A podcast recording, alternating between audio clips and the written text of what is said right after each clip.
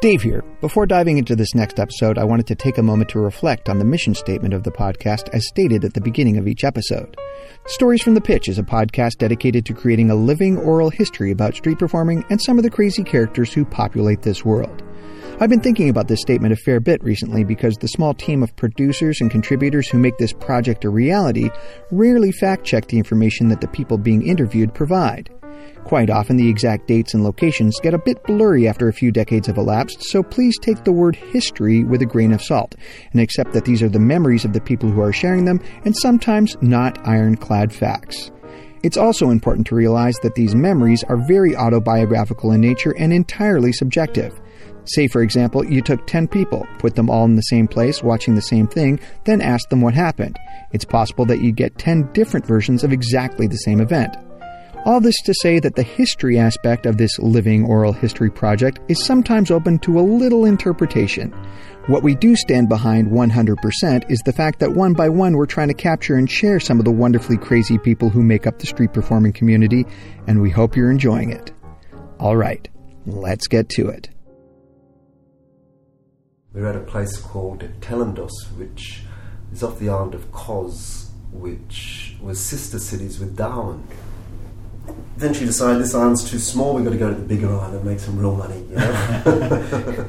so we set up in uh, Kos, and his yeah, the longer story would be his idea was go to the bouzouki bars where they play the um, music. All right. Focus on that, but he couldn't get the interview he wanted, so I said, well, look, we got no money. Um, let's do something on the street. And everyone's sitting at the tavernas having a cup of tea, their coffee, one more snack, and they can sit there the whole day, and the restaurant owners are quite happy with that. Mm-hmm. Whereas this Indian magician starts up on the street and sucks everyone out of the tavernas and cafes and whatnot. Wonderful shows. And I look up, of course, three quarters of the way through, and there's police lights flashing in the background, you know. And they're pushing their way through, and they've kind of taken me to jail. And wonderful thing there, the audience, rather than sitting there like sheep going, oh, well, you know, maybe he's right, maybe he's wrong, yelling at the police, leave him alone, what do you think you're doing? This is a free country, we can do whatever. But anyway, we get taken off to the thing of the police station. No, I tell the policeman, look, if there's any problem, we can go back to the other island. Am I allowed to work here or not? And they were really kind of talk about the Indian head wobble. Maybe. But I think what obviously happened that the taverna owners call up and say, look, this guy's interrupting our flow of thing, just move him on. And they just wanted to move me on. But didn't say it in direct terms, and I was probably thick enough at the time to go out again the next night. again, flashing lights. My friends collecting for the hat afterwards and whatnot. Could take me to the hotel room, collect all my gear, uh. put me on a ferry boat with uh, two policemen and says, uh, We're sending you to Rhodos, and from Rhodos you'll pay for these two policemen to fly with you to Athens, and you'll be deported out of the country. Not good. So we get the ferry ride to Rhodos. I get off, and um, I think I don't see these policemen anywhere. Time to do a little bit of a run. I'm kind of heading down the wharf. At the end of the wharf, I see them in their police car, and he calls me over winds his window down and says, We are only joking with you. You are a free man. You go. I thought, cool, wonderful. But I still got no money. What am I going to do? So I'm looking around. I've got traveller's checks. But these traveller's checks fell in the water. They were wet. And I'm thinking, what am I going to do with that? So I go down to um, the tr- American Express traveller's thing and I present my thing. The guy looks at me and says, You're that magician that works in Manly, aren't you? I'm the Australian Greek. I'm here, you know, I work here, I'm blah, blah, blah, blah. No problem with these checks. So I signed, signed them up, gave them the money. I said, great, I'm back to the island I was on. Jump on a ferry boat. Sitting there, it's a, quite a long journey, right. and I see the stage. On the ferry boat On the ferry boat, yeah. I go, great. Set up, wonderful show. Stand there with the hat out, look up, same policeman. Right in front of me what do I have to do? And he walks up to me and he says, Look, my friend, I'm just doing my job. I'm on holidays now. He gives me some drachma and says, Good luck to you, I love your show.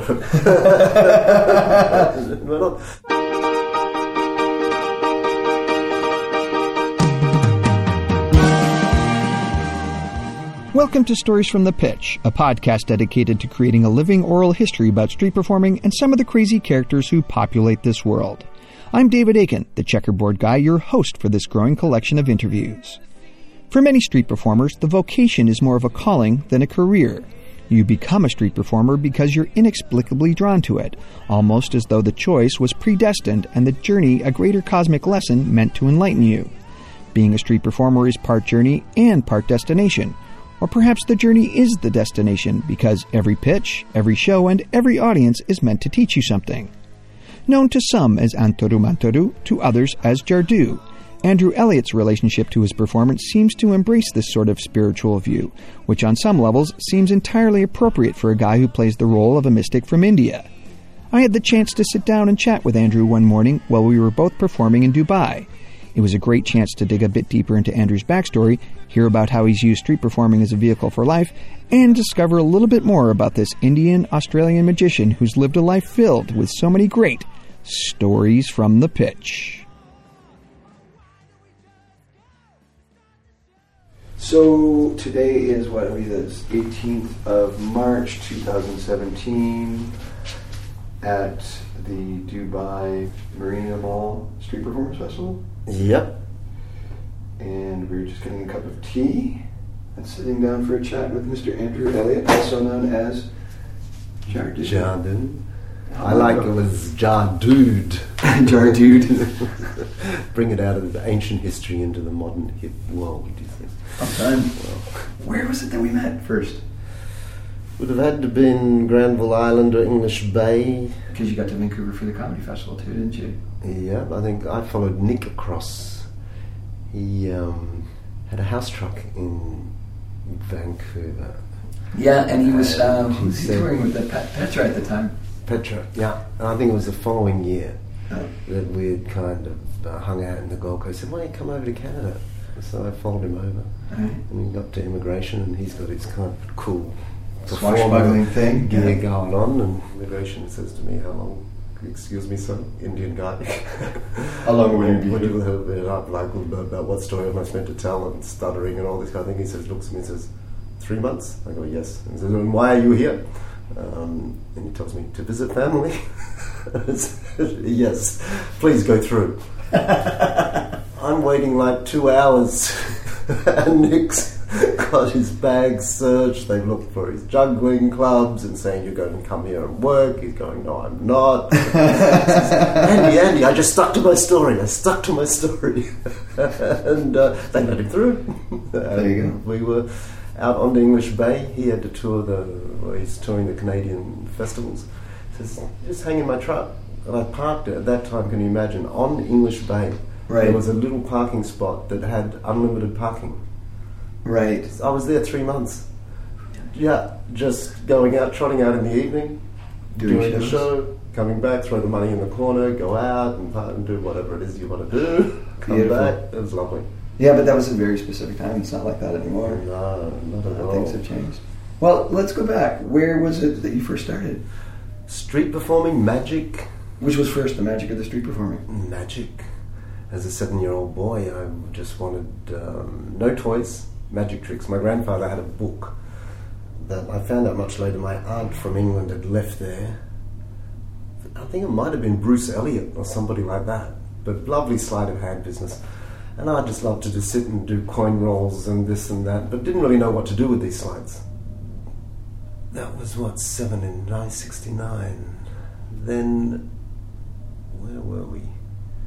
What part of the In world? the air, this was in Malaysia because we were from an Air Force family and we'd travel around different locations. So as a kid in that environment, it was something really self-contained as well. Dunninger's Book of Magic, I also got huge, lovely big book. Wonderful diagrams. The drawings are fantastic. Right. But I don't think I found one trick in that book that actually worked. it was like the guy had sat down and just made up, well, this is possibly how it was done. Right. But the inspiring, the diagrams and the inspiration from that, I thought, well, wow, this is really mysterious. Do you think that uh, sense of magic was something that tapped into a personality trait that you were really drawn to? For me, it was definitely the sense of wonder. You know the old coin slide thing? You put Yeah. the coin in there and you go like that and you pull it out, and my brain goes, ah, it's gone.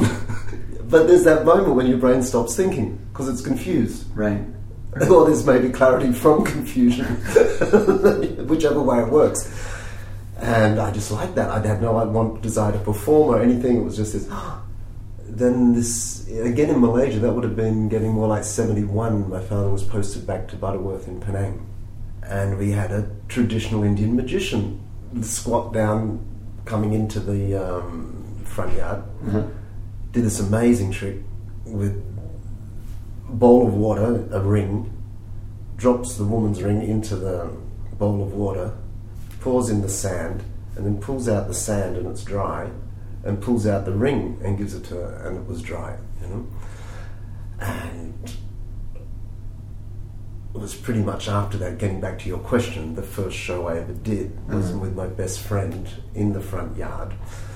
Set it up, invited all the kids in the street, they're all Air Force kids, like uh, from the Australian Air Force Base there, and charged them all to come in the door. Yeah, I've still got a photograph of that show. And I remember standing there, and it's like, you know, some things in life just don't change, but I'm looking over the fence and seeing a line of people watching, local people. And I'm thinking to myself, but they haven't paid. to get in. So from a very early age, you were an entrepreneur. well, yeah. well, what are these people walking away? What do they think? so yeah, um, to speed up the evolution of the thing. High school talent competition. Winning this competition, I don't know how, but you I got on the front page of the Newcastle Morning Herald Oh wow! during a nice card spring. And maybe again, the entrepreneur side, I find myself in the offices of the local shopping centre in Newcastle telling the guy I should be, you should employ me during the school holiday time to do magic shows. He says, no. Well, he said, well, son, why would I do that? I said, because I'm on the front page of the newspaper. And he picks up the newspaper off his desk and says, well, so you are. Okay, we'll have you. and there was this kind of thing of shopping malls and that kind of thing. With at that time for me, it was the color changing canes and the jug milk jug pictures and all this very straight uh, magic shop, Traditional magic traditional magic. And I've got to say, it never really. Uh, I didn't love it. How old were you at this time? 14, um, and I got notoriety as being the youngest magician of the Society of American Magicians. Somebody else had written into the newspaper and said they were the youngest. I said, no, no, no, I'm the youngest. I can prove it because I lied about my age. Magicians lying. Oh, yeah, all the time. so, not really enjoying it, but so why would you continue? it just felt very stilted and it felt like you're presenting tricks. And the reason I say it is because the next step of the journey was finishing school and going to India and meeting this community of street magicians, which had passed, their thing had been passed on from father to son for as long as they could remember. Hmm. And they're turning up in the marketplace with their bag of stuff and setting up. And you really don't know if these are real magicians or they're tricksters and the belief the public get drawn in and mesmerized by their act. And of course, at the end of it, there'll be people come up. Well, they sell rings, which are lucky charms and necklace things, but people come up and say, you know, this uh, girl I like, she doesn't look at me, or my son doesn't listen to what I tell him, and he's misbehaving all the time. Can you do anything to help? My business doesn't work. Can you can you do something? And whatever problems there, like I, I'll say, yeah, yeah. Can you just come to my room this evening? Bring some hashish, or um, Andrew, do you want to drink whiskey to whiskey tonight? Oh, maybe okay. Bring a bottle of whiskey. Bring two lemons, uh, a red chili. come. Packs up his show eventually after working the day, goes home, and there'll be this line of people. Waiting to get in to speak to the magician. yeah. yeah. So he comes in, and the guy comes in, and he says, "Ah, well, look, what you do is you take this uh, lemon, cut it in half. When your son's asleep, you twirl it three times around his head, drop three drops on his forehead. Take that lemon down to the river, throw it in the river. No problem. Everything will be fine." And um, I asked him, "Well, what happens if the guy comes back and it doesn't work?" And he says, Well, I'll ask him, did you turn the lemon three times clockwise or three times anti clockwise? Ah, this is the problem, go back and try again. But in some ways, this is where they get in their biggest problems in India is that legally they're misrepresenting themselves and exploiting the superstition of village people. That's how it's registered. Right. But my take on it is really is it any different from a guy in New York um, who sits down and gets psychoanalyzed? If you he would be told that his problem is with being caught up in his mind and not being able to feel and this and that. If it was a guy from the Pacific Islands, he'd be told you're being um, affected by the spirits of your ancestors and you're allowing them into your life, but we'll do this ritual and it'll be removed. And because he believes it and it's part of his culture, it will be removed. Right, right. Whereas if you do that for the guy from New York and sitting down in the Pacific Islands, it's not going to work. You know? Well, he's going to look at you like you're crazy. Yeah. This is mad. And then you want me to jump into a volcano? No. no, I'm not doing that. Mhm. So you went to India specifically to study with this group? My deal was actually getting out of school early. Well, after the last couple of years, I decided, look, just leave me alone. I know I could do better, but I've got a plan to go to India and learn Indian cooking and come back and be a chef. And in a way that was a formal kind of course like that. My parents were prepared to say, well, we will support you while you're doing that. But magic wasn't a part of it at that point. Well, the magic was in the back of my mind, and my uncle, who was there, knew I loved magic, so he introduced me to this cooperative of street performers in Delhi, who had basically been bulldozed off their land by Indira Gandhi's emergency policies, which basically said there will be no begging in India. There are no beggars in India. It's been outlawed. And look, we bulldozed all the slums, and it was quite harsh what she was doing. But these guys stood up, formed into a cooperative, and said, you know, we're part of a living culture. Uh, once this is dead, you can't resurrect it. Right. So these 45 families got this place where they could live and Continue the culture. Yeah, yeah.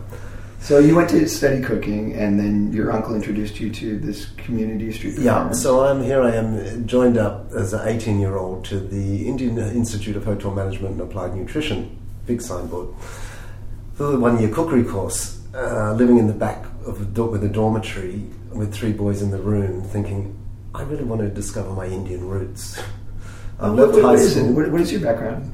Um, my mother was Malaysian born, Sri Lankan Tamil, which means my grandfather came from Sri Lanka and his family probably came, well, came from Tamil Nadu, which is South India. okay. And my father was Europe, well, Caucasian, British, born again from a military background from Yorkshire. He decided at 16 to migrate to Australia. Worked on a sheep station and Oh, wow. conductor, and this and that, tram conductor. Eventually joined the Air Force. Got posted to Malaysia, mm-hmm. where he met my mother, who was nursing and they decided to get married. And of course, in the 50s, it was like, come on, son, you know, you can hang out with these girls in the bars, but you don't take them home. And they had to give an, have an interview, and they found out, well, he was a Boy Scout leader and she was a Girl Guide leader. And they met over the campfire, and it was this kind of very innocent uh, scenario. and they were, oh, okay, off you go. So then my brother was born in Malaysia, and then I was born in Australia. Oh, okay. Um, yeah, so of course, growing up in Australia, it was like, well, even the teachers, when I said I'm going to India, said, "Oh, you're going home then, are you?" and I'm like, well, yeah. There's a continual conversation about, well, you know, where are you really from? Right. so I was determined. Well, if I'm not Australian, I'm Indian. I want to go and find out what the Indians are doing. Got it. Got it. Got it. Got it. So I thought, all right, I'll sit and join this cookery class. And um, as the 18 year old who had been getting a little bit into the dope smoking while he's in later years of high school, there was a door that was opened in the cooking college, which meant kind of literally going around the back, and there's marijuana plants growing, and you're just rubbing out your own hash and uh, smoking. So, um, yeah, th- these magicians also like to smoke a lot, so I ended up moving between the cooking college and ironically, it was literally four kilometres down the road was Right. this village of performers. Oh, so a hop, skip, and a jump from where you were anyway. Yeah. So I'll be spending my time there and hanging out with these magicians and being um, Magic Brothers and smoking a lot of ganja and going back and eventually dropped out of the cooking school. So the Rajiv, the organizer of the cooperative, said, Well, how would you like to make a magic set? You can live in the slum, we'll give you a tent. As in you had nowhere to stay. Sure. And you make a prototype. You go around with these magicians, you talk to the carpenters, and you, we want all these traditional toys so we can sell them to the middle upper class kids. Was set, somebody else is writing a book on how the snake charmers evolved. But there are different people doing projects to expose this community to the to say they're still alive and well, essentially, and to generate some income for the Got cooperative. Right. So I got involved with that. So you- you've got traditional Indian. In the end, I think the prototype's still sitting under the bed, probably in, in an office in New Delhi. But it was an excuse to be there. Lovely stories later about how Andrew embezzled all this money from the cooperative and ran away without producing anything. Really? But the real story is this kind of scenario where, oh, Nasib, could you go and uh, pick up the stuff that's ready from the carpenter? Here's the money to do it. Goes to the carpenter, comes back. It wasn't ready yet. So I said, well, where's the money? He says, um, we spent it on tea and beedis, cigarettes and uh, bus fare and this and that. And it's just going like water in all these different directions. But yeah, we went on the road up to went to Nepal eventually on buses and setting up doing these street shows, which extraordinary. Were you doing tricks as well, along with the other magicians, or being a helper, or It was more I could be a little showcase piece as a kind of Australian. At one stage, the Central Park in is called Connaught Place in Delhi. uh, and the performers aren't allowed to perform there. They're beggars in a sense from that perspective. But I, so I went and said, well, officially, they have this card from the cooperative that says they're allowed to perform wherever they like. So let's do a show here and talk to the police guy there. And he says, well, really, we're not allowed to do it, but we can make an exception once since he's your guru and you've come all the way from Australia. We'll let them let you perform. And uh, got everything down there, and the local policeman on the spot said, no, no, no, you're not performing. I have to march back to the main office and get somebody from there, come back down. And did the show, and I did this eat the string, cut the stomach, pull it out the stomach, where you actually have to pierce the skin in your, the flesh of your belly. You put a sewing needle through there, and so you cover the bottom hole with your hand like this, and then you pull the top string, and the, the skin actually lifts up with the Ah, string, and it looks like it's coming out from your stomach. It kind of grossed out the audience, even in India, I think. but um, I think that was one of the few times I performed um, with them. I don't think they were really into my style after that. ooh, he's the weird one. it was a bit weird even for them. Um, And that's but what was interesting in that show, I think why I brought it up, was that there was a moment where people were just throwing money, and I bent down to pick up these coins, and it was like you know you have this deja vu thing, that, and I know I've dreamt it, that you, you were digging in the ground, you're just pushing away like this, and you're taking out money. money. And then you realize the more you just dig or push the dirt away, there's more money there. And you can do that. That's a kind of an indefinite source. And I think it was a kind of thing about that early days of street performing. You it's figured there. it out. Yeah. And well, it's a path. And that's generally how my incomes come. You know, it's not like chasing it. It's just There's a you're living life for, first, and the street performing is a vehicle to do that, to live life in an interesting way, which is, I suppose, getting back to a different conversation that, uh, about the reasons or what motivates one to street perform, and Sure. being in those days more of a lifestyle. You turned your life into an adventure as opposed to a regular routine, which is. Mm, mm. I think that's very much of uh, a generation or two ago that sought that out as opposed to seeking street performing out as an income source. Well, as a career. or yeah, turning street performing into a career as opposed to a lifestyle. Mm, mm. So, how long were you in India? Mm, That was about two years. I became more Indian than my mother could recognize. I came back and they're laughing behind their hands, going, "What happened to my son?"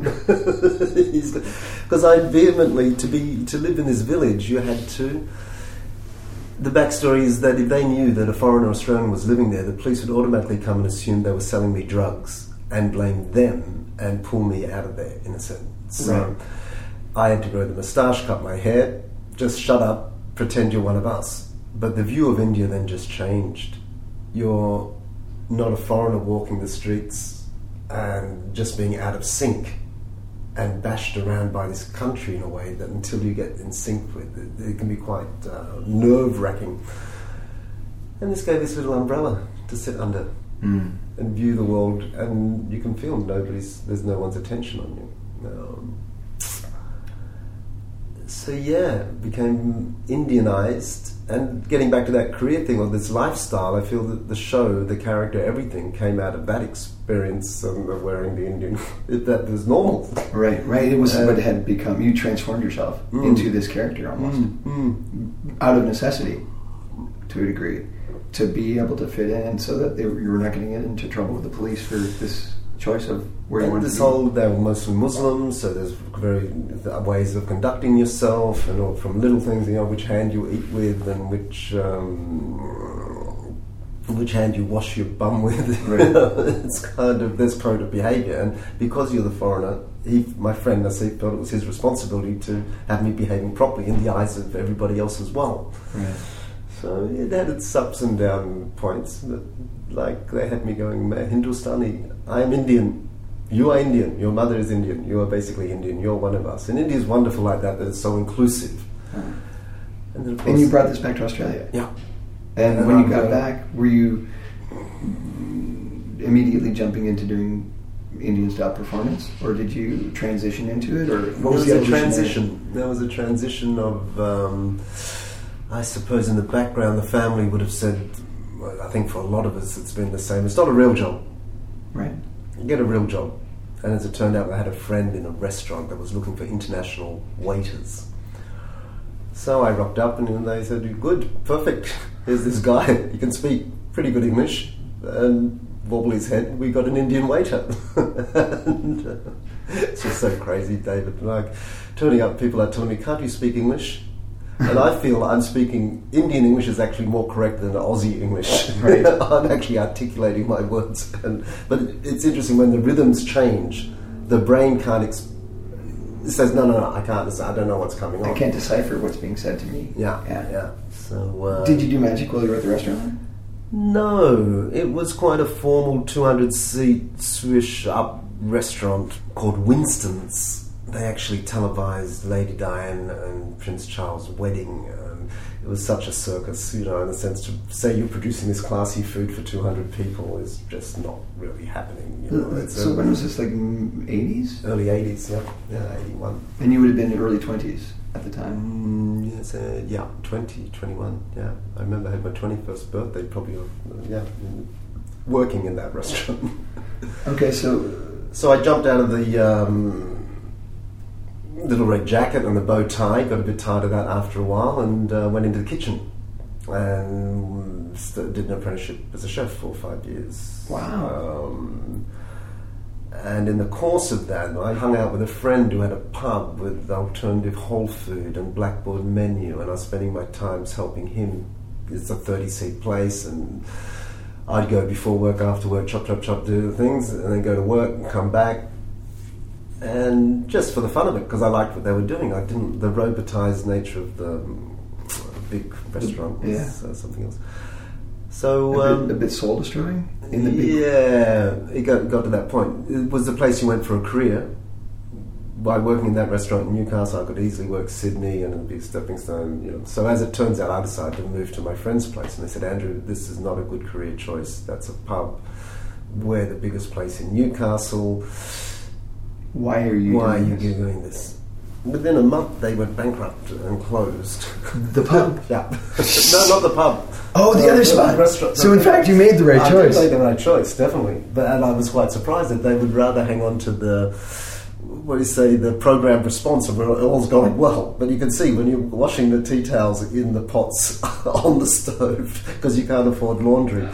and the overheads of that place would have been huge. Right. Um, it was on the cards, but uh, yeah, so it was a nice uh, trip into Bohemia for Newcastle, alternative iron and steel town. In this pub at a vegetarian restaurant upstairs, guys in pink shirts out the back called the Castanet Club, who eventually went on to Edinburgh and won the award there. Oh, wow. They were a, a hit nationwide. Most of the members of that team are on radio, television in Australia now. Wow. Um, and that was the happening place. And um, So, in fact, you really made the right choice. yeah, yeah, it was wonderful. Uh, nice people, lovely environment.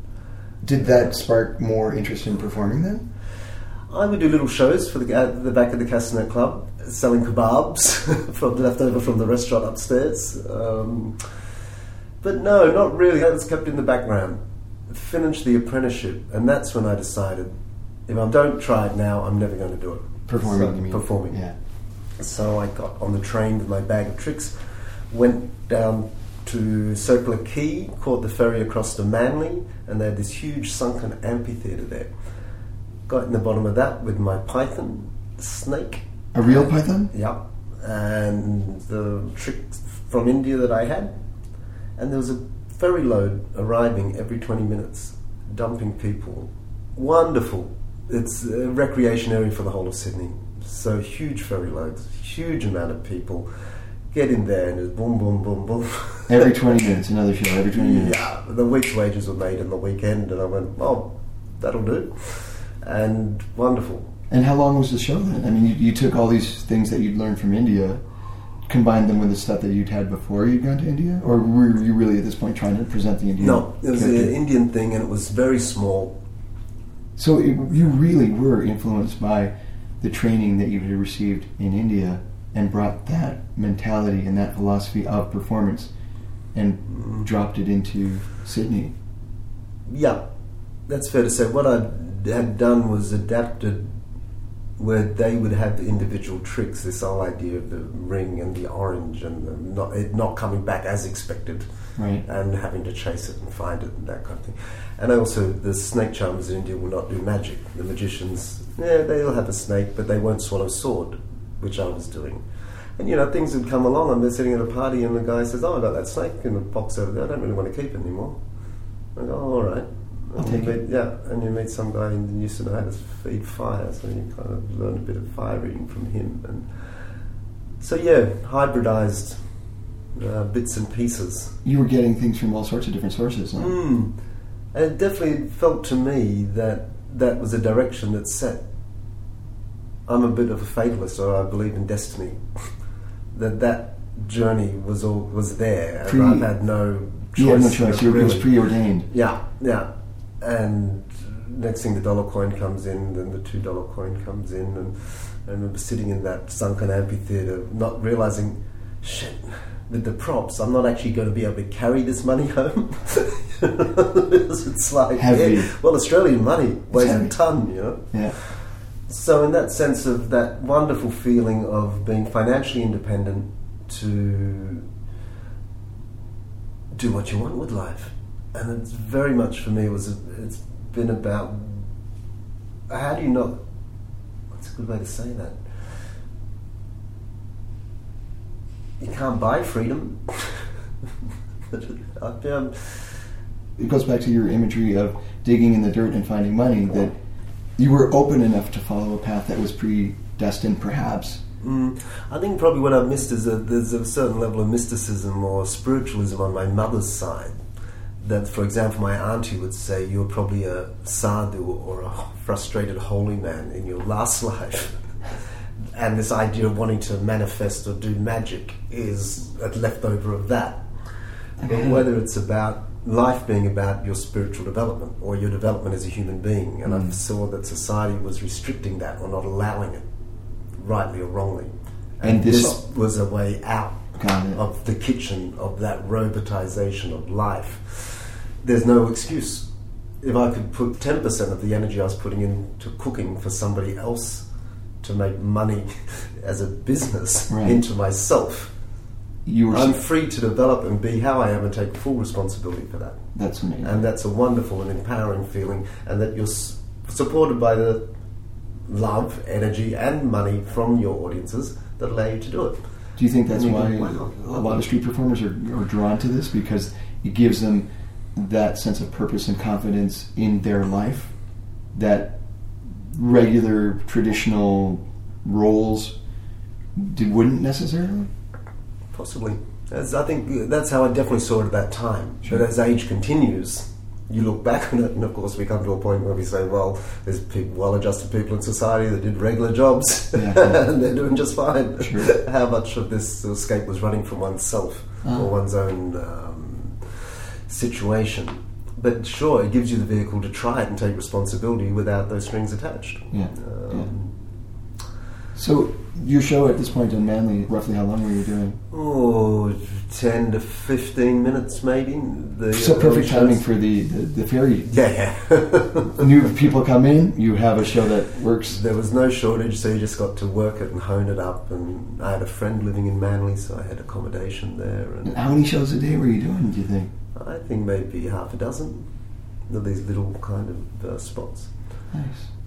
So from there it was, uh, that's we're talking about early 80s now. So by 85, I think I considered myself a full time Street performer. street performer. Um, I'd been out to Vanuatu on this thing. 85, 87, going to Greece with a friend and jumping around the islands. Doing shows. Doing shows, and wonderful. On ferry boats, they had these nice little stage areas. But that was 87. I tell you, I came up for the first time to Europe, Covent Garden. I got protected by the famous Captain Kino for the first show. He tried valiantly to keep the security guards away from me, but they still managed to get in by the last quarter of the show. Went off to Norway, got stopped there. Pretty much every it was it was like if you believe in the karma or the alignment of planets or whatever. Sure. That was the. I never wanted to work the main pitches. You see, because it was I was a new boy on the block, and I thought, okay, let's just work some side kind of thing or find somewhere new. I had no. My background was very much about being able to establish your own pitch Right. look at a place and like in London, I was going, well, okay, this looks all right. And the police officer comes and says, what the hell do you think you're doing? I can't believe you've never been nicked, mate. Right. But he could see, you know, by that military background of knowing how to give respect to authority Sure. and da da da da da, usually holds me in good stead. And they go, oh, yeah, okay, you're following the rule and da, da, you just move along, you know. Now, when you mentioned Kino, did do you think he enjoyed and respected your show because it was so much different than the Covent Garden tradition, and it was interesting for him to see something that was working and clearly connecting with an audience, but that was not of a tradition that he was as familiar with?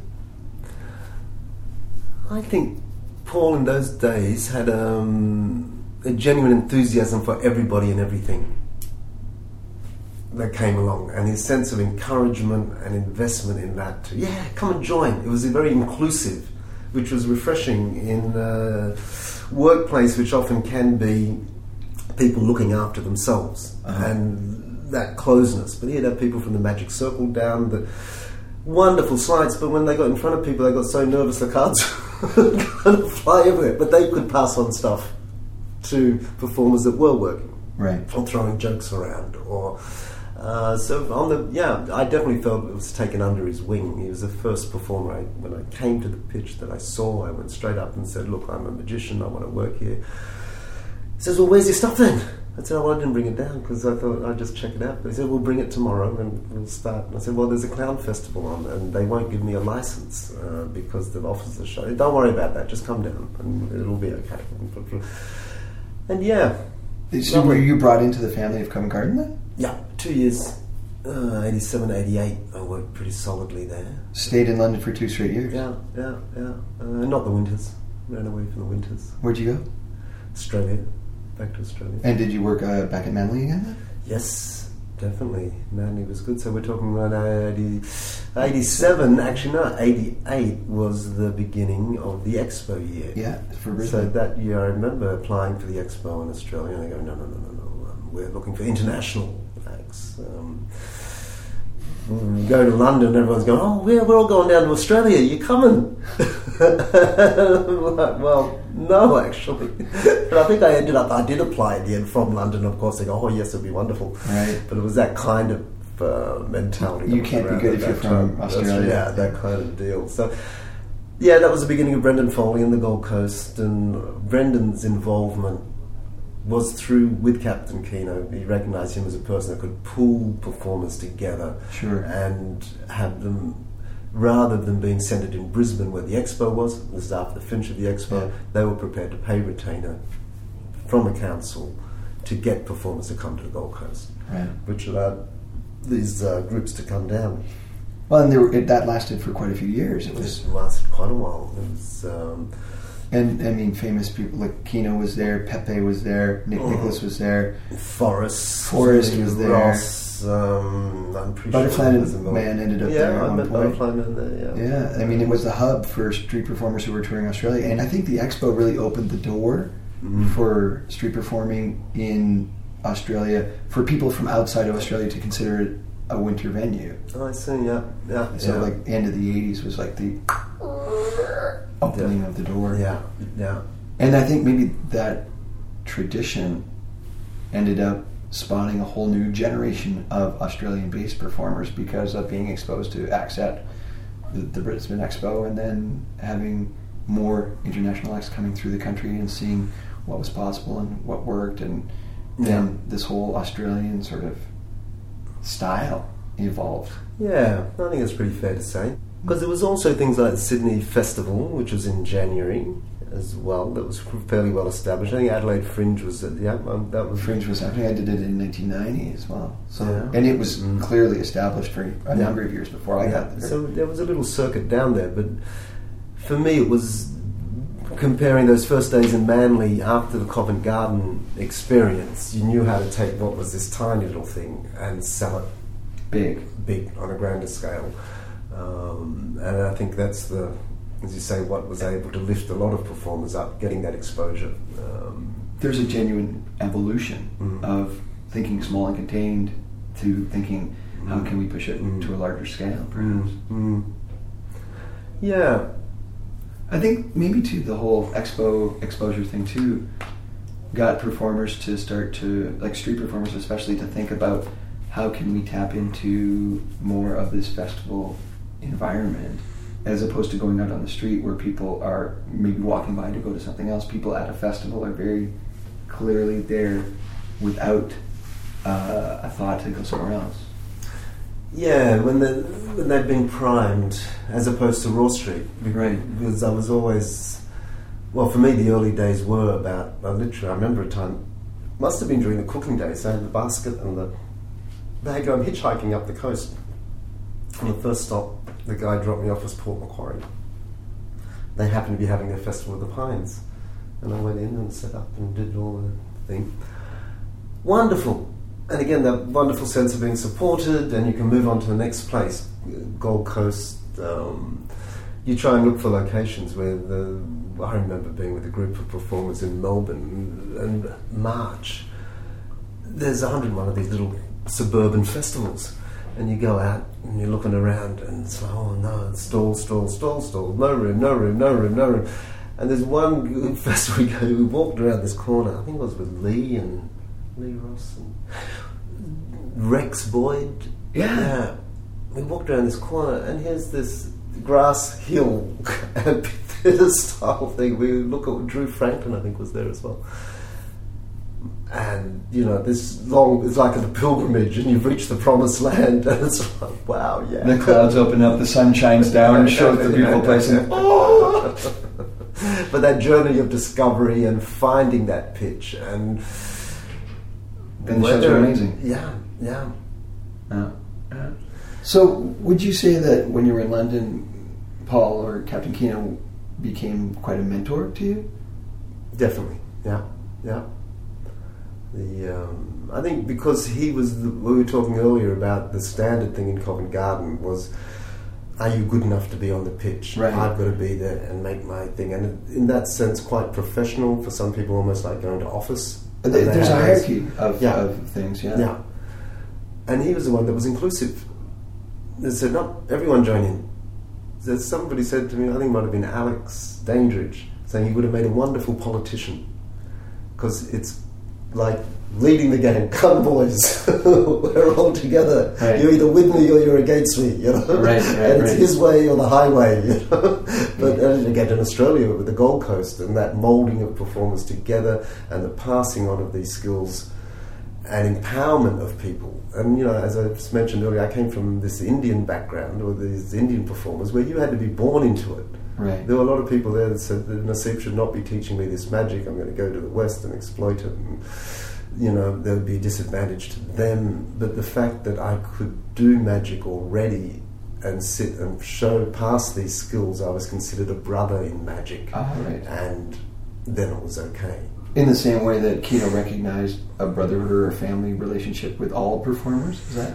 Yeah, I think just genuinely um, a desire to have a scene, I suppose. As I said, it was this engaging of people from the magic circle that could do wonderful sleight of hand, but when they got in front of a crowd, cards flew away and they mm. couldn't do that. But they added something to the mix. Somebody else might add. It might even be the bums that are sitting around there asked to help you put them to work picking up the chains and doing something, but you make it inclusive. So they're on your side, they're not a problem anymore. Right, right, right, right, right. Yeah, I, I can't say I know exactly what the motivation was there, but uh, Do you think you took certain uh, lessons from him? well, I think Covent Garden in general. It'd be fair to say I was a straight magician doing magic tricks without much understanding of a presentation style, how to play a larger audience. So the things like the clapping and cheering, the type of jokes that are going to make it entertainment rather than a straight magic trick. That transition. Shooting, changing from just straight wonder to uh, a more complete entertainment package. Yes, yeah. Well, I'm getting some idea of how to do that. Sure, sure, Which sure. is Kind of, in those days, it was considered well. You shouldn't be stealing it directly. Take that idea, try and understand why that joke works, Mm. and adapt it to what you're doing. Right. And then eventually it becomes well. You can have a whole arsenal of this stuff, but do you know how to place that joke? Right. Or wait for an opportunity that that makes sense in, rather than just regurgitating lines to get the laughter from it. Right. Um, so yeah, we've all seen that evolution happen. Mm. I remember there was a time when you could tell where a performer came from by his style or jokes and yeah, The, the regional region. differences. Yeah. yeah. Yeah. Yeah. Yeah. Yeah. There's very specific things that seem to work in certain places because of the audience. I mean, mentioning earlier that it, after Expo in Australia, there seemed to become an Australian style Mm. that then ended up going around the world a little bit. Which I think was very much a Covent Garden, based on a Covent Garden style. Which, Yeah. Interesting enough, well, for me, I was in Covent Garden those two years, Uh. and I saw, well, you can be trained by your audience. Sure. And for sure. Covent Garden, it was a, an audience that was moving a lot, tourists coming, going. So if you did do give content, people felt they got something, they can live. Right. But if you have the bike there and you build it without actually giving anything, and the British, for me, are wonderful that they can stand there and explore character and be funny and not actually get to the trick. or go a long way around and still be entertaining. Right.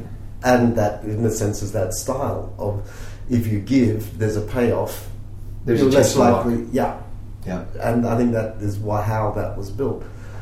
Was I wanted to give the trick and to give the content, and for me, North America meant, and the festivals meant you could do that. Ah, festivals. So we got to that point of doing straight street, going to Covent Garden, doing and touring Europe. Mm. But it was sort of late '80s at this point, which is right when the whole North American festival circuit really took off. Uh, Edmonton being about 85-ish and Halifax being 87 and once those two sort of established all of a sudden all over North America there seemed to be busking festivals street performers festivals that started to pop up.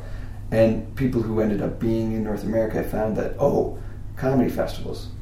Oh uh, a music festival or Dragon Boat Festival. all these places where there are natural gatherings of crowds became uh, much, I'm going to say, easier venue to play for a street performer who had chops from hardcore street, Mhm. walking into an environment like this. It was like taking candy from children. And did, did, did you enjoy taking that candy from children? you can see the Indian or the businessman. I'm starting to hear it myself, you know. It's but, but it's true. Like I remember the very first the time. I- in those days, you know, like Oh, anything. yeah. It's like how much. How I remember one time thinking, well, you know, am I? I and I got, uh, for me, it was, am I liked by people? Do they like what I do? And once that's there, it was well. Then how much do you like me? Is it about the goals? Is it about the where it can go? And you've got to go through all that before you come back to something, which is you know how do you pace yourself with this thing? Sure, sure. And I mean, I think when we're young and we have all this energy to do it Mm. and are craving more, more, more attention, more money, more uh, success, more whatever what you, whatever your more is, Mm. you're chasing that feeling. You're getting so gratified by the confidence you're gaining from an audience who's telling you that you're fabulous Mm, mm. and everything else that it's addictive. Yeah, It's yeah. a drug. Yeah, yeah. And North America definitely was you turn up to these festivals, and they're picking up the show for you. So, give me what, which festivals did you hit?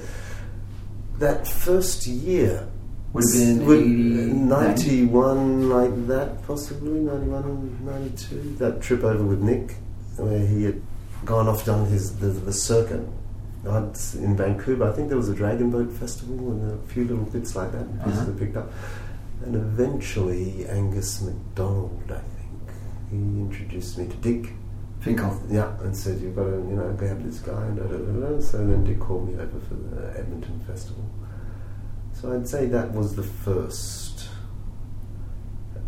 Yeah, and then, as you said, that thing developed. And at one stage, I think I did twelve festivals in the summer, bouncing across Canada or yeah, North America? in- yeah, Canada. Canada. Yeah. Uh, I went to Denver. I think was probably included. Right. Al Kreiser's gate. Yeah, yeah. And, uh, but they'd coordinating those days as a group, so it was possible to uh, Plan a move tour. Yeah, yeah, Yeah. yeah. Whereas that's a bit uh, not the case anymore. I, I think there's, uh, I think there's a coordination amongst festivals, but there's more competition. There are just more Uh, performers. Yeah, yeah, that's true. Yeah, yeah.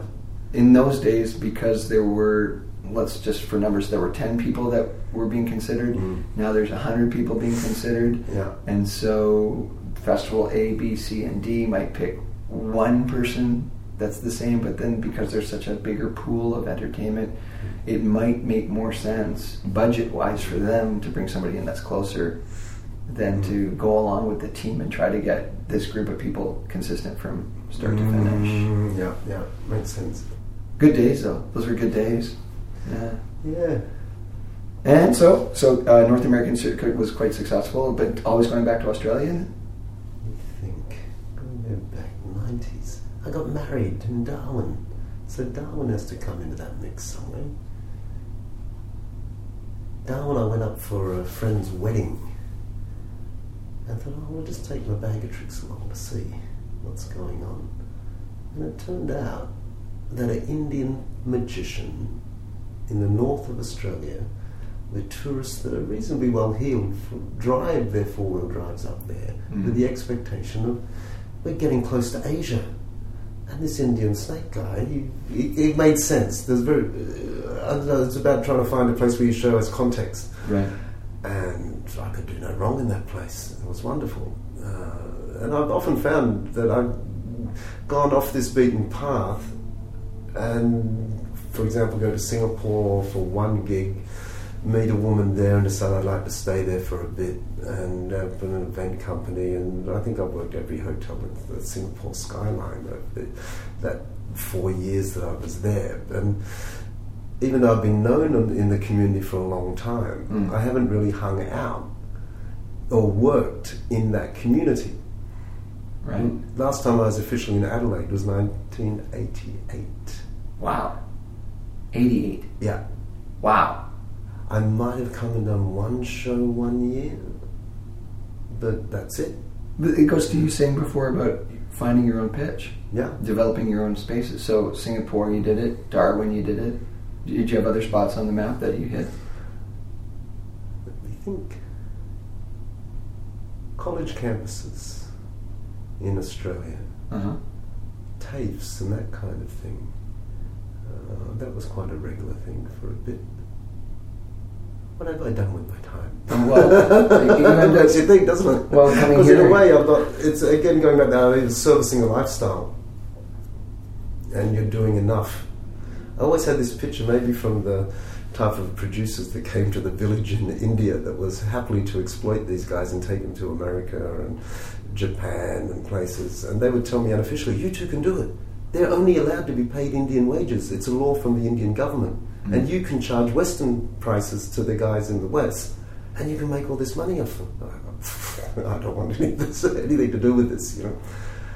But the idea that um, the entertainment industry could very easily eat you up, get what they need from it, and spit you out. So even like television appearances where they will say, "Hey, you know, you're getting the exposure," I go, "No, no, no, come on." If I had a theatre and I'm wanting to sell tickets, fine, but you will need me in this equation. You pay me, Right. or I'm, I'm not interested. And it wasn't about a career or becoming famous as a magician. I'm more like the labour that just wants to be paid for the entertainment value that you're offering Uh-huh. for that particular time. End of story.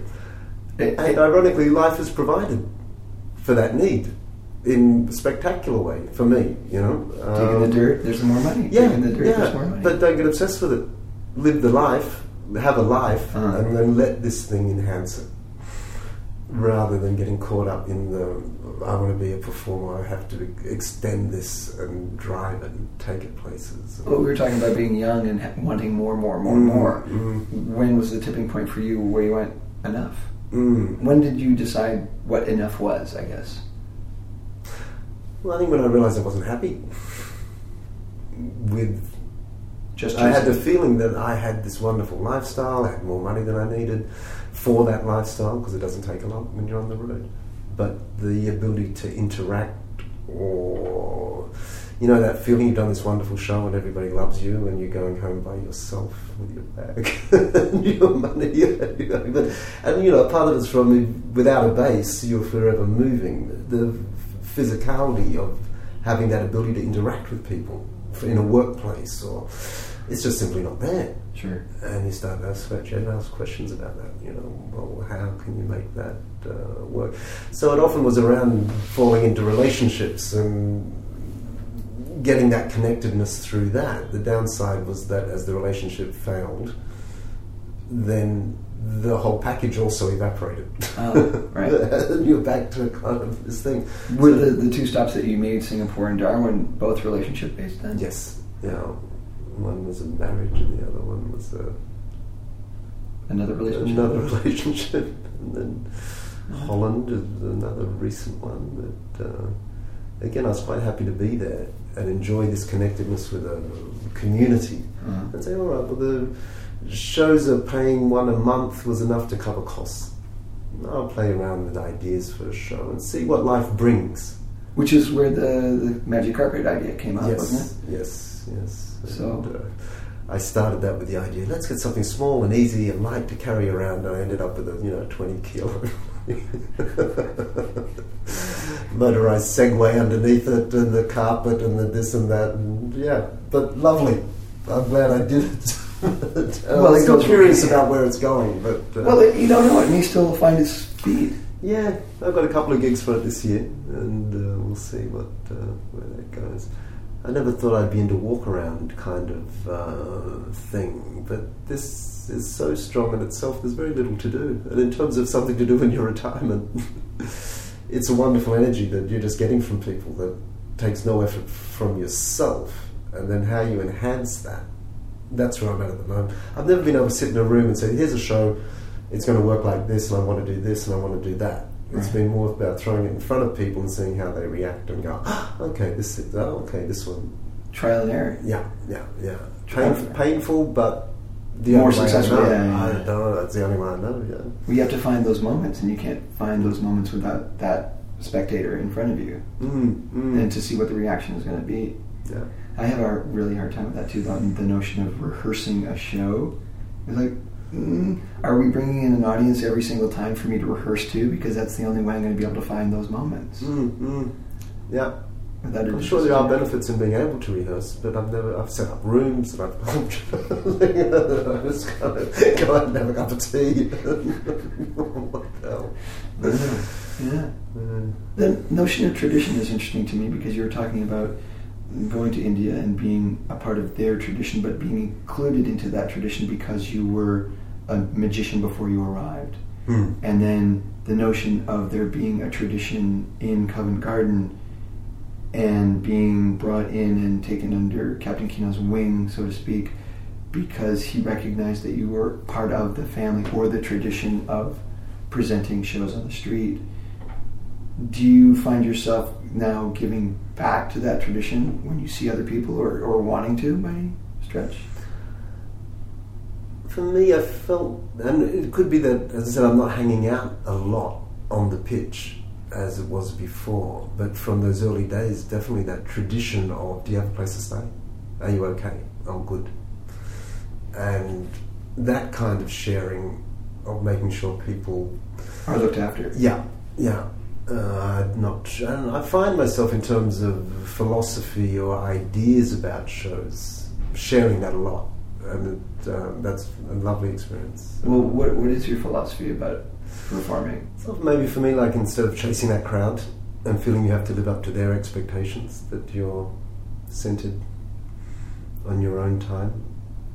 I think it's from these Indian magicians, where you know there'll be one squatting on the ground, one standing up talking, and the one he'll call over. What have you got there? I say it's a snake. What type of snake is it? It's a this one, and there's this dialogue that kind of goes backwards and forwards, and the crowd kind of gathers in and gets onto their time. Um, but I think we've all experienced when you've got an audience that you're not holding to try and keep them. You get more tension in your body, you chase, and it's going nowhere except down. But the ability to be able to stop, kickstart, bring them back onto your time, to me is the only solution. Right. Doesn't necessarily work in everything, but there's some hope. I also kind of call it damage control. That it's splattering, it's falling apart, rather than chasing it. Mm. Just, in a sense, close the energy off and maintain Your the simmer pace. and this thing, and you kickstart, and then you can get them back onto your rhythm. I'm wondering too if the way you start your show. I mean, I've seen you put your Mm. turban on and Mm. taking the time to establish a certain pace because before I can begin, I need to prepare, Mm. and it gives the audience time to start breathing in sync Mm. with a certain pacing that the show's going to have. And often, because it's so different to high energy shows, I've really got to work at that, or I find a place. I do better off the beaten track a little bit, Right. or around a corner rather than on the main centre thing. Unless, you know, like the Canadian festival where people are seated and ready for you. Then, of course, you come on, you're taking their energy and using it. Right. Whereas if I'm building it, um, yeah, I prefer that slow. Remember Granville Island, Mm. the triangle, Mm. and how difficult it was to get people over that The barrier. the barrier, the Yeah, seating. Yeah. To get ideally, you want them all in front. They're seated, then you build it up from the back.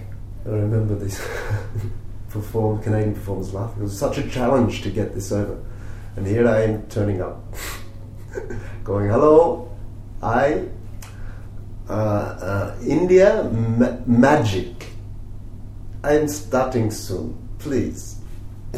And these very nice Canadians all jumping, coming over the barrier, sitting very neatly down, and you say the turban tying and getting it all onto this other place, other world that they were happy to. Um, You were inviting yeah. them into your journey Yeah, yeah. as yeah. opposed to yelling at them and telling them what to do. Yeah, or you know, this idea that the louder you are, the people will stand on the edge of that sound, as opposed to making it small and the energy small, and people have to come into you. Um, Yeah. So yeah, all playing with that, um, and for me, that has been the wonderful thing. I think it was very early on where I realised the tricks themselves weren't entertainment. There was a famous book.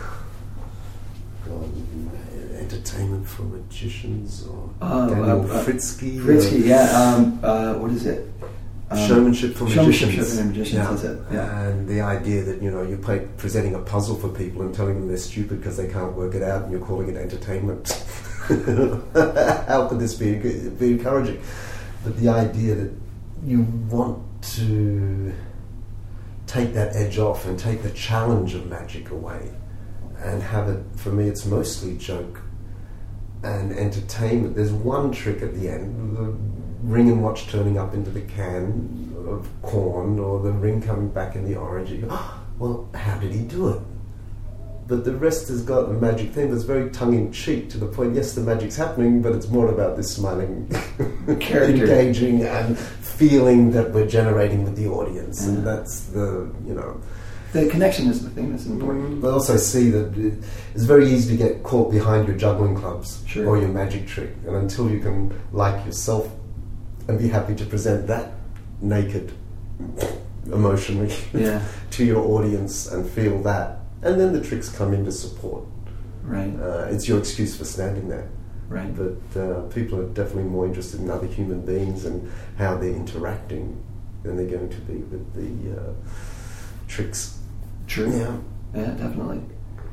What's uh, what's the direction you want to go in? I mean, you're saying magic carpet is one thing that's that kind of grew some legs in the last uh, years. But do- quite seriously, I'm maybe it's because I don't know whether it's because I had a, the cooking as a thing, and I've come into this, and I see myself reflected in what I do, uh, and I'm quite open to even non-performing existence if it services the needs I need as a human being. right. And I feel it's around this idea of being settled. And as you get older, the need or the desire to be settled. Maslow's law of hierarchy.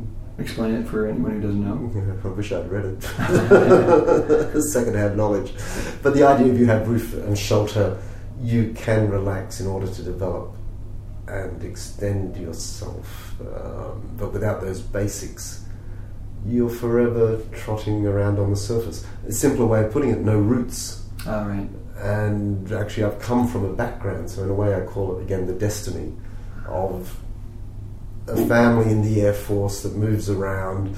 You don't belong in necessarily 100% in Australia or India or anywhere. So, Constantly moving. yeah, so it's that. There, it wasn't. It wasn't given. My parents weren't the type to say you must go to school and study. You do what you want to do to the best of your ability. Good. It's enough. Mm. Um, religion, you'll make up your own mind. So all that type of thing is in flux. Are you Um, looking for a destination now, or or uh, a sense of being settled? I sense there's a transition, but I've never really gone and done anything. I let the world present it, and you go with that Uh, rather than imposing. I've read, well, recently realised the idea: we shaped?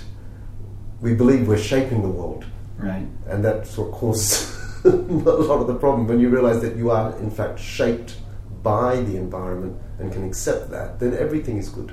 Mm. Where were you before? Just coming to Dubai. Chennai, And how long were you there? six months. Was that a place to have shelter and foundation? And Definitely, it's wonderful. Uh, it's a city, bet- a town between Bangalore and Pondicherry called Tiruvannamalai. My uncle was there, and I came went to visit him in the eighties. And you can sit in a tea shop there and meet people from all over the world that are searching. It's a spiritual center. There's a mountain there that has an energy which apparently, nat- if you live within 15 kilometers of this mountain, your attachment to thought will fall away by itself. And there's over the years I found there's certainly something there. So do you go back on a regular basis then? 2010 to 12, and then the Holland uh, Relationship. relationship was there. So then that stopped for a bit, and then earlier 2016, and then this. So yeah, now it's It's a regular regular thing. thing. Yeah. So, so but the wonderful thing is I can rent a house there. that fits in my budget. Um, lived there without working for the six months and just be. And it's never boring. There's always stuff going on. And people, come, as I said, sit in coffee shops, people from all over the world, blah, blah, blah. Just life. Without the need, and actually, there it's considered leave your work behind. Don't bring that with you. That's what you're trying to get away from. There's a certain programming that is a flip side to the jobs and the things we do in the physical. Sure. And to be able to let that drop away and think, oh, okay. And I think there's a, in the 56, I'm 56, so it's time to look at that way of being. And there's something, whether we're doing magic or performing in general, of, for me at any rate, where I'm not you can say the character has come is got a sense of me, but it's an act or a projection onto an audience with expectations, and Mm. there's something quite fake about that. You know, uh, not that it has to be for performers, but in, I, that's what I sense. Mm. Whether it's that I'm an Australian pretending to be an Indian, or you know this, uh, or it may be verbs or some kind of actually addressed Actually, yesterday in a show, I decided at the big, very beginning to say, Yes, I'm from India, and I'm from Australia, and I'm from Britain, and I'm from Malaysia, and I'm from nowhere. I'm from everywhere and nowhere, you know, Mm. and move into a gypsy type where people can accept, okay, this is an interesting guy who's been from all these places and done all these things, and we're actually meeting a real street performer, Mm. not somebody who's putting on this. Uh, that's a wonderful show, but yeah, yeah. But I think as the, getting back to the idea of as a human being to be able to be grounded, or come more into that self, I find appealing, and I think well, generally in life, that's always been the journey. And I just sense it. Are you, are you familiar with the I Ching? No. It's a, called the Book of Change, and it's an oracle of sorts. It's available online these days. You used to have to sit and throw out coins and work out the hexagram and look up in the book, and it allows you to reflect on vital choices in your life and where um, that you're considering. A superior man does this or that in this situation. It gives you the ideal stance, to, and often it's not about giving you an answer. It's allowing you to reflect on ways of looking at something which you might feel you have to go head on into, but it says, no, actually, this is the time to receive. And if you receive it, you're going to change the perception this way and that way.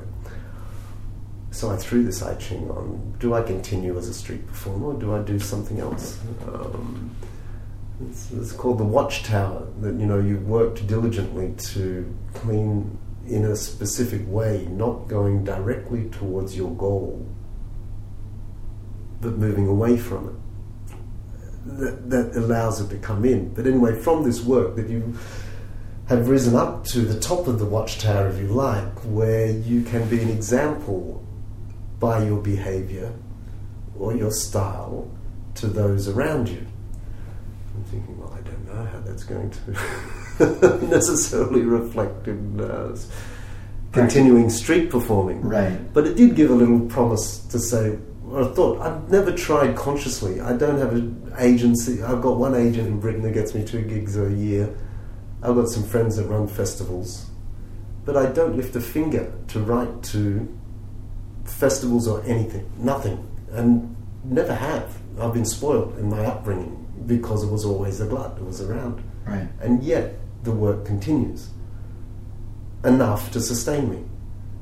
And I talk like with people like Captain King, I go, how are we still standing? Why? you know? And it's an attitude, well, look, if it goes, it goes, good.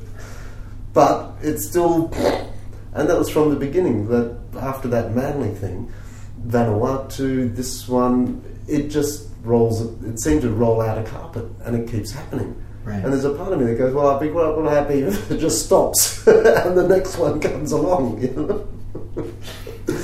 And it should be, you know, the path should, your life should have heart. You Sure. should have the path. And I see very clearly that I'm a product of a lifestyle and regeneration. Um, how that fits into where street performing is going or is, I personally don't have a lot of confidence about.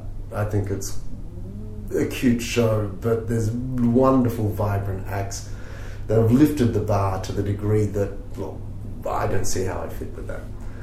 So where and how, it's just a matter of waiting and seeing. Letting And the carpet unroll a little bit more. Yeah, yeah. I think it's life unroll. I.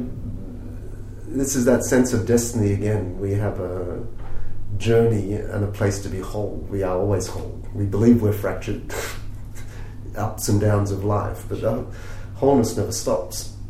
And maintaining or finding that space where you have that sense of wholeness getting back to India and Tiruvannamalai, the mountain, not to get too spiritual on it because I'm not really into the traditional look at uh, New Age and spiritual life. I think it's a bit of a circus where people are moving away from themselves rather than towards themselves in the exhibition of this.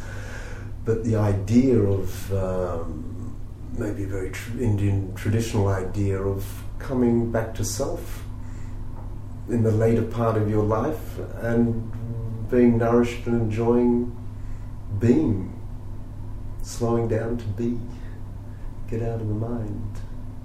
So yeah, I think that way joy, yes. That's the That- destination. yeah Joy and inner peace Mm, and confidence in self. mm, yeah.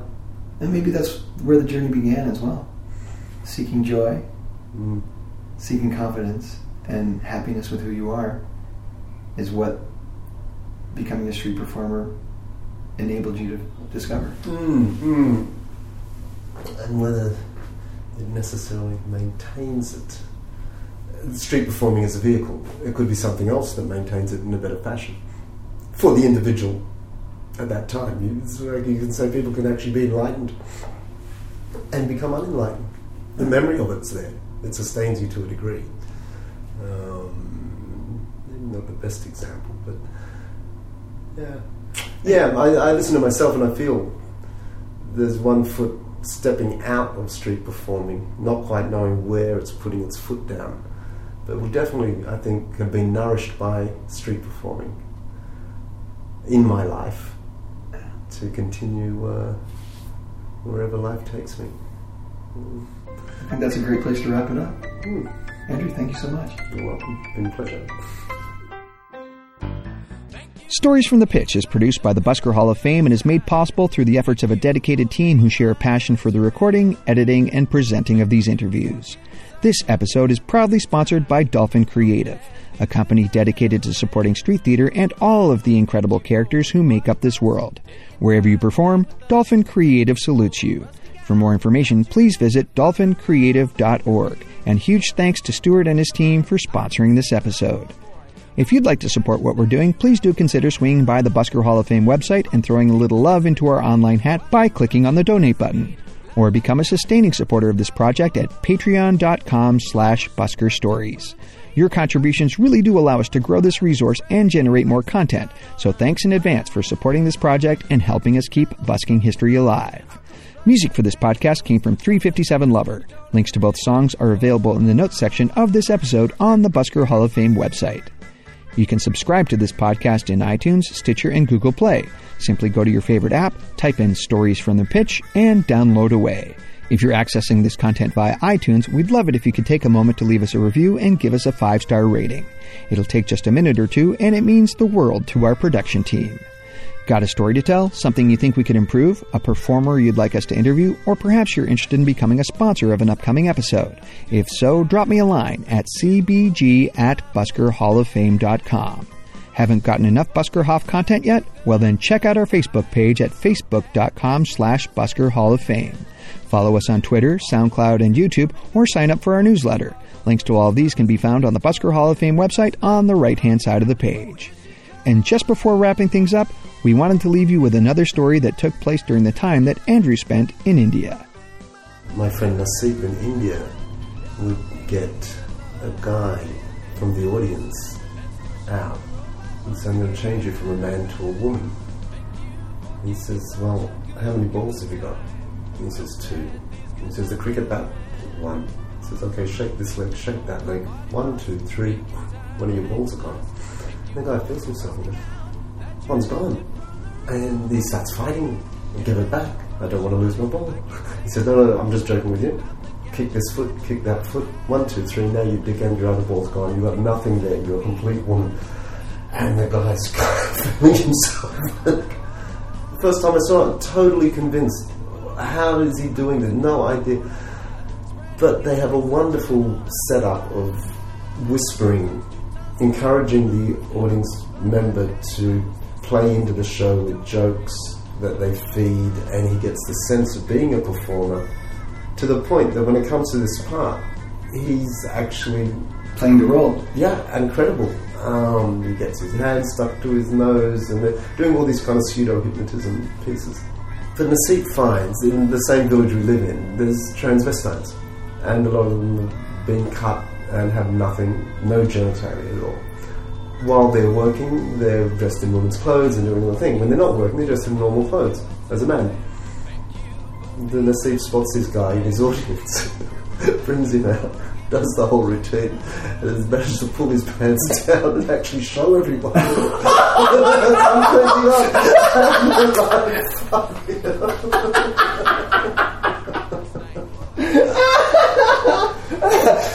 you go, God, yeah. Wow, that's a showstopper.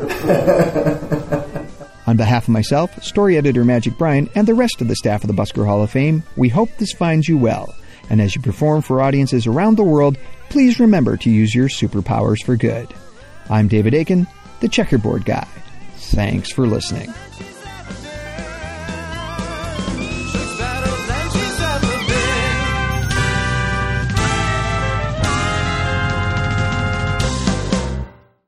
Buy freedom.